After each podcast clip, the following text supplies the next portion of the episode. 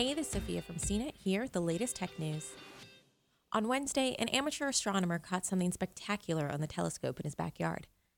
Ethan Chappel recorded a bright flash of light on the surface of Jupiter. The largest planet in our solar system, Jupiter routinely delivers stunning pictures, like those snapped by NASA's Juno spacecraft. But the unexpected flash has astronomers excited at the possibility of a meteor impact.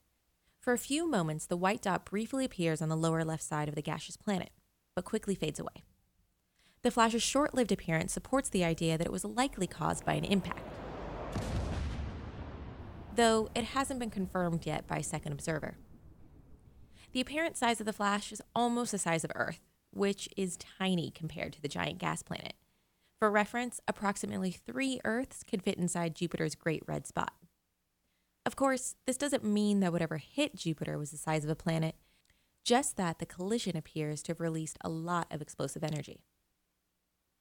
If confirmed, this would be the seventh recorded impact on Jupiter since the comet Shoemaker Levy that collided with Jupiter 25 years ago in July of 1994. And it would be the first recorded impact on Jupiter in over two years. But better to keep all that asteroid traffic in the outer reaches of the solar system. We've had enough space rock scares here on Earth just in the past month. For more of the latest tech news, visit cnet.com.